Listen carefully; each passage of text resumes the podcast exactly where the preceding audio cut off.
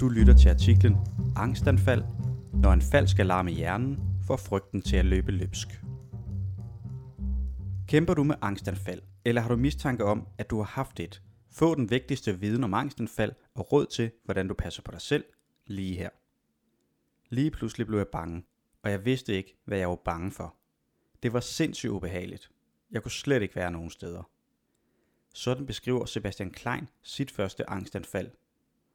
Har du også oplevet, at en bølge af frygt pludselig skyllede ind over dig, uden at du forstod hvorfor? Allerførst skal du vide, at angstanfald ikke er farlige. De føles sindssygt ubehagelige, men de er ikke farlige. Og heldigvis findes der en masse, du kan gøre for at passe på dig selv og forebygge nye anfald. Et godt sted at starte er at blive klogere på, hvad der egentlig sker i kroppen, når man får et angstanfald. Det gør nemlig tit, at de føles en anelse mindre skræmmende.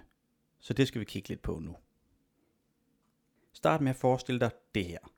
Du slendrer ned ad en villavej en skøn sommeraften. Alt under fred, men så sker det. En bister bulldog fræser pludselig lige ud foran dig. Lynhurtigt fanger din hjerne, at der er far på fære. Pulsen stiger til det dobbelte, musklerne spændes, og alle sanser zoomer ind på den firebenede trussel lige foran dig. Alt sammen helt uden, at du tænker over det. Det du oplever der på fortoget er i virkeligheden en urgammel og supersmart overlevelsesmekanisme. Din hjerne opsnapper en trussel, og i 1, 2, 3 er du klar til at kæmpe eller flygte. Okay, men hvad har det med angstanfald at gøre, tænker du måske? En hel del, faktisk. Det er nemlig præcis den samme kamp-flugt-mekanisme, der tænder i dig under et angstanfald. Forskellen er bare, at her er der ingen savlende bulldog eller andre trusler, der kan forklare, at din krop reagerer, som den gør. Du kan altså tænke på angstanfald som en falsk alarm i din hjerne. En alarm, der fortæller din krop, at nu er det tid til at kæmpe eller flygte. Måske går alarmen af helt ud af det blå, eller måske starter den i en presset situation, eksempelvis til en eksamen, eller før du skal præstere noget foran klassen. Resultatet er det samme. Du bliver anspændt og kampklar, præcis som hvis du stod over for en fysisk trussel.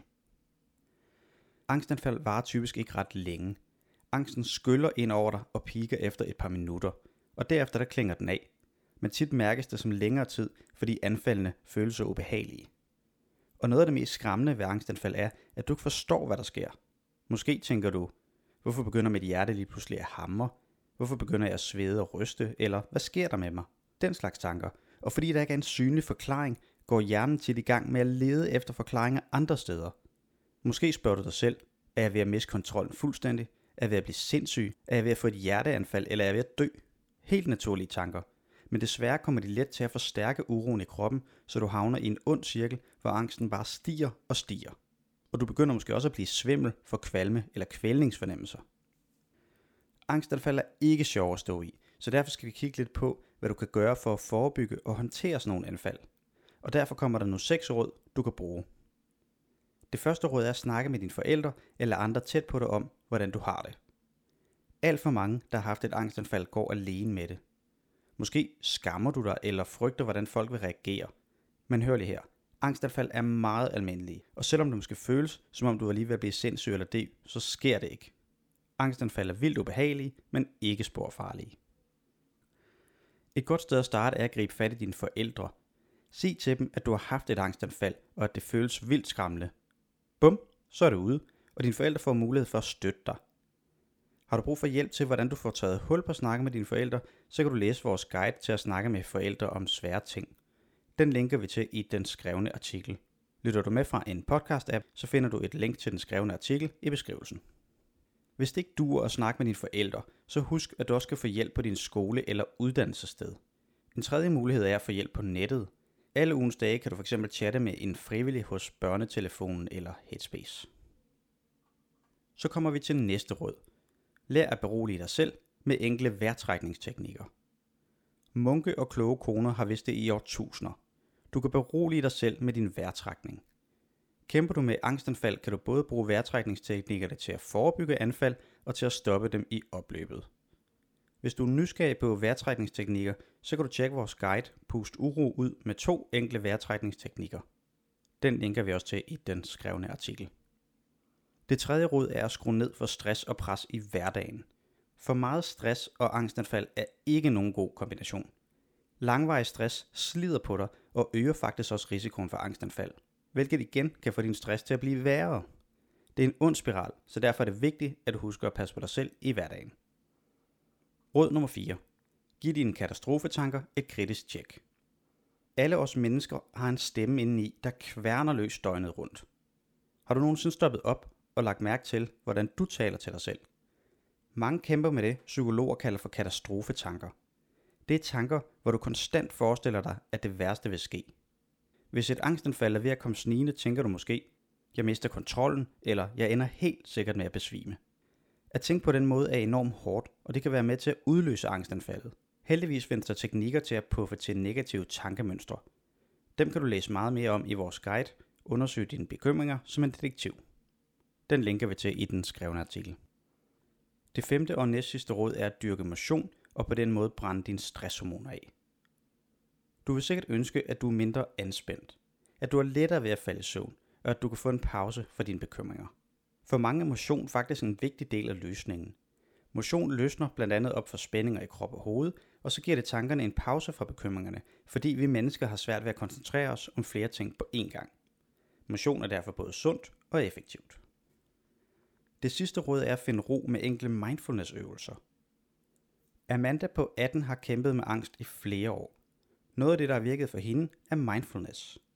Daglige meditationsøvelser har hjulpet hende med at skrue ned for bekymrede tanker, og når de alligevel popper op, så har hun teknikker, der gør, at hun ikke så nemt bliver revet med af tankerne.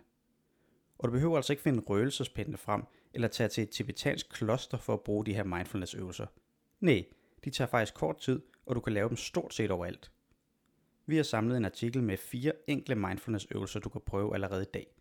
Den linker vi til i den skrevne artikel. Nu har du hørt lidt om, hvad et angstanfald er, og fået en række gode råd, der forhåbentlig kan hjælpe dig. Nu vil jeg fortælle lidt om, hvorfor nogen egentlig rammes af angstanfald. For angstanfald er ikke helt lige så simpelt som et brækket ben til er. Det er typisk ikke muligt at pege på en enkel årsag til, at nogen får dem. Måske har du i lang tid været under stort pres. Stress og pres slider på dig og gør, at du kommer ud af balance, og det gør, at risikoen for et angstanfald stiger. Eller måske har du været udsat for hårde eller voldsomme ting, eksempelvis mobning, ulykker eller svære ting i familien. Det kan for nogen også udløse angstanfald. De fleste oplever heldigvis kun et enkelt angstanfald, eller de får dem med meget lange mellemrum. Men nogen rammes af flere anfald inden for kort tid og udvikler det, der kaldes panikangst. Panikangst viser sig på flere måder. Måske fylder angsten for at få et nyt anfald så meget i dit hoved, at du har svært ved at fokusere på andet. Måske frygter du at miste kontrollen eller at blive sindssyg, eller måske begynder du at undgå steder og situationer, som du forbinder med dit angstanfald. Genkender du det, så er det vigtigt, at du får hjælp. Der findes nemlig gode behandlingsteknikker, og det er typisk sådan, at jo hurtigere du får hjælp, desto lettere er det at slippe af med angsten. Ja, så nåede vi til artiklens afslutning, hvis du er nysgerrig på det her emne og gerne vil vide mere, så skal du lige være opmærksom på, at angstanfald og panikanfald er to ord for det samme. Hvis du vil søge lidt mere info om emnet, så skal du derfor lige være opmærksom på, at nogen bruger ordet panikanfald i stedet for angstanfald. Ellers er det bare at sige, at jeg håber, du har nyt artiklen og er blevet lidt klogere på, hvad angstanfald er og hvorfor nogen får det. Og så håber jeg, at du kan bruge nogle af de råd, du har hørt. I den skrevne artikel slutter vi af med at linke til en række andre artikler, der kunne være nyttige for dig. Dem synes jeg, du også lige skal tage et kig på, hvis du har lyst til at vide lidt mere om emnet. Lytter du med fra en podcast-app, finder du et link til den skrevne artikel i beskrivelsen.